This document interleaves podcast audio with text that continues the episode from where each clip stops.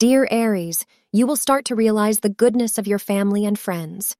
The moon's transit to Virgo will attract you to the sensitive and caring side. You will be thankful for your relationships and healthy well being. Astrologers suggest acknowledging and being grateful to those around you who have done so much. Try to spend some time with them and try to give back something in return. You will be happier than you are now.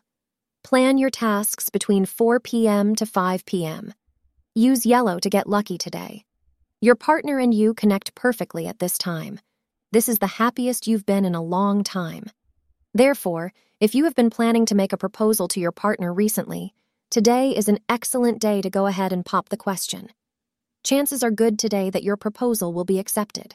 Take that chance today, and you will find out that you are glad you did. Thank you for being part of today's horoscope forecast. Your feedback is important for us to improve and provide better insights. If you found our show helpful, please consider rating it. For an uninterrupted, ad free experience, simply click the link in the description. Your support helps us to continue creating valuable content. Thank you for being here and see you tomorrow.